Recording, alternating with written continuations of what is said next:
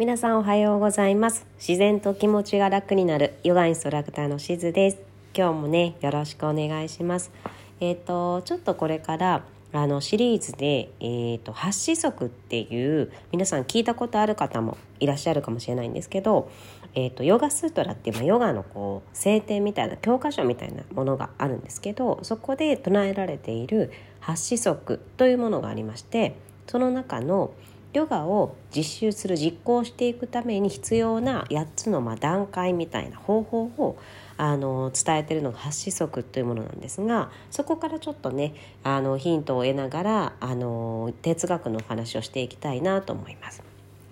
でその8子則っていうのは約2つに分かれてるんですけど、1つ目がヤマっていって、人とかね環境に良い影響を与えられるように特定の行動を制限したり見直したりやめること、禁止事項みたいなことですね。それがヤマ。そしてもう一つはニヤマといって、よりよく生きるための資質を養うこと、よりやった方がいいことが、ニヤマと言います。で今日はそのまずやめた方がいいこと、ヤマの中の一つ目ですね、アヒンサーということをご紹介したいなと思います。アヒンサーっていうのは非暴力とかっていう意味になってくるんですけど、暴力といえばね誰かを殴ったりとか危害を加えたりすること、これはイメージしやすくて、大体の方、私のこの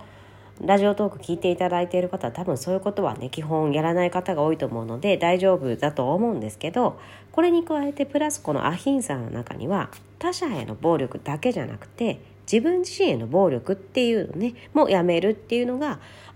必要になってきます。これを加えると結構ねやってしまってる人いるのかな。優しい人ほど自分自身に対してはね暴力って言っても傷つけるっていうだけじゃなくて、なんていうのか、自分自身を責めたりとかっていうことも入ってくるので、そういう意味ではアヒンサーってなかなかね難しかったりします。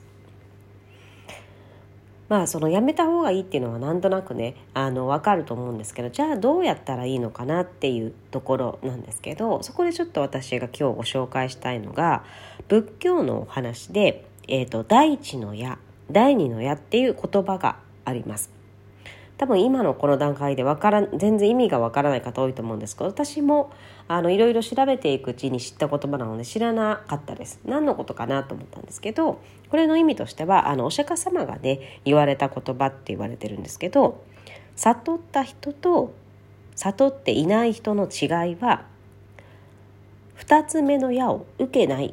いこと、これが悟った人だって言われました。まだ何かよくねわからないと思うんですけど、もうちょっと具体的に説明していくと、例えば何か物にね道端でつまずいた時に痛いとかね危ないとかって思う、これは第一の矢です。他は何か美しい花とか綺麗なものを見た時に綺麗だなって思うこと、それは第一の矢。まずなんていうのかな、何か事象が起こってそれにまず第一反応する感情とか感覚とか感想とか、そんなイメージですね。これはもう誰でも感じるし基本止められないことだと思います。これが第一の矢です。でその後例えば何か物につまずいて痛いって思った後に誰がこんなとこに置いたんだって怒ったりすること、もしくは何か美しい花見て綺麗だなって思った後にその花を摘んで持って帰って自分のものだけにしたいって思うこと、これが第二の矢って言われたりします。痛いって感じた後に次に怒りに移行していく、するとその怒りはどんどんエスカレートして、いつまでもねもうその痛いっていう物事は終わってるのに心が不快なままになる。あとはさっきの綺麗っていう、最初はすごくいいことだったとしても綺麗と感じた後にその花が欲しいとかって言って自分だけのものにしたい、花瓶に飾ってずっと眺めていたいとかって思うと、それこから執着のね心が働いていったりする。もちろんそれがいい場合もあると思うんですけど、誰か人のね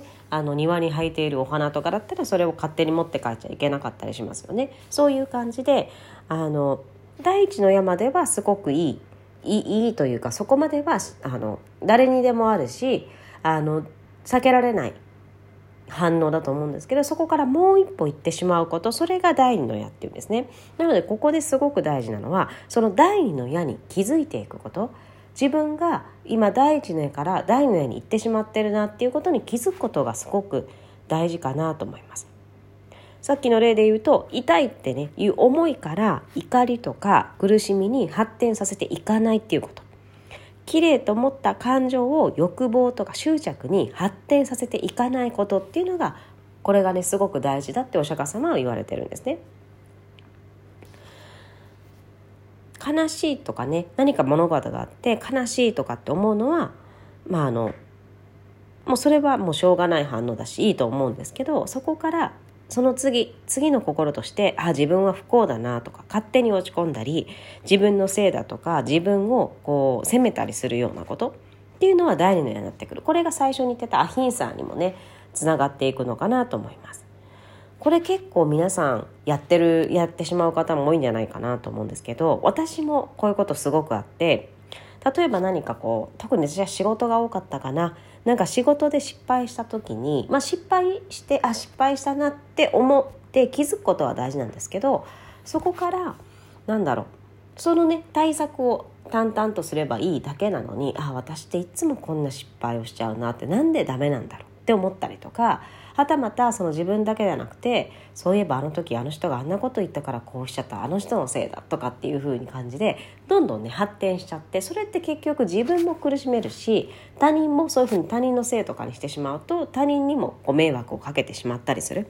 なのでまずその失敗した事実で失敗したな、悔しいなって思うのはしょうがないんですけど、そこから過剰にその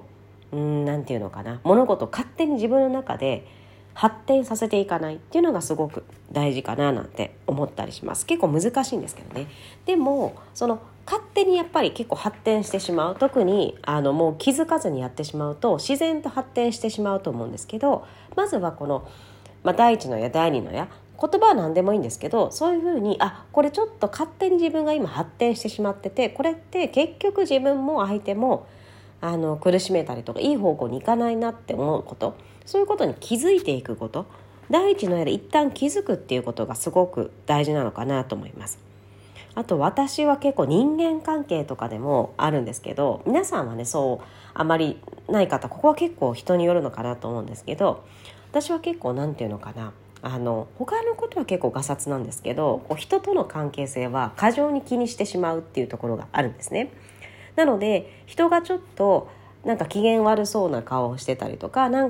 落ち込んでたりちょっと怒ってそうな顔を少しでもすると、勝手に反応してしまう。これ昨日の私がやった何かが影響してるのかなとか、そうじゃなくてもあの子がさっきこう言ったからあの子ちょっと苛立ってるのかなとかっていうふうに勝手に自分の中で妄想して、特に自分のせいかなって思う時はちょっとその後その子への対応がよそおしくなったりとか、ちょっと距離を勝手に作ってしまったりとか、そんな風に発展してしまうこともね結構何かコミュニティに属している時はあったんですね。でもある意味何かその人の変化に気づくっていうのはすごくいいことだと思うんですけど、最近ね言われてる HSP とかの方ももしかしたらいらっしゃる、そういうね傾向あるかもしれないんですけど、何かその人がちょっと落ち込んでたりちょっといつもと違うなって変化に気づくのは別に悪いことじゃないし、気づいてしまうのはしょうがないと思うんですね。でも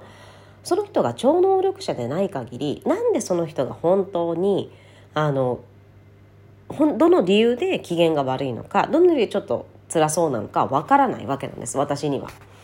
なのでそこで勝手に判断せずに、それもできることを淡々とやる。ちょっと例えば調子悪そうだったら、何かその人が抱えてる仕事とかで私ができることは淡々とやってあげるとか、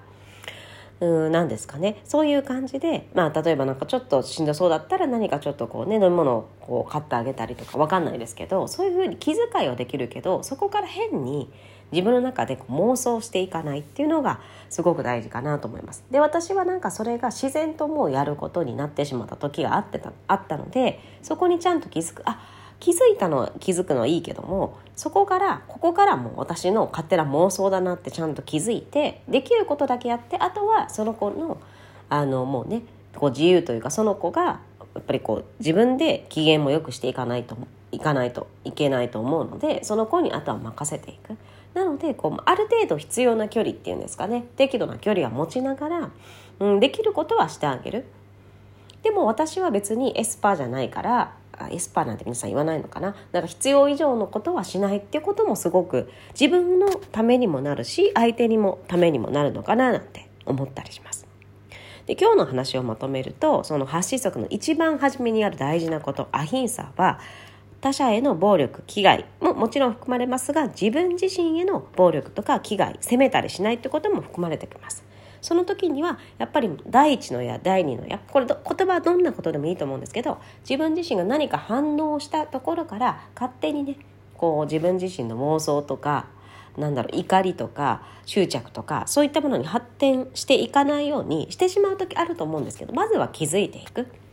そしてできることだけを淡々とやって、あとはね、ある意味自分も信じるし相手も信じてあげて、あまりねこうなんていうのかな、自分でどうにかしようとしすぎないこと、それが結局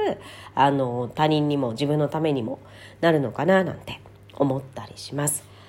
なんかね、ちょっとここ分かりづらかったとか、私もこういう経験ありますとかね、いろいろあればまた皆さんのねエピソードもシェアしていただけたらなと思います。ではこれで今日は失礼します。ありがとうございました。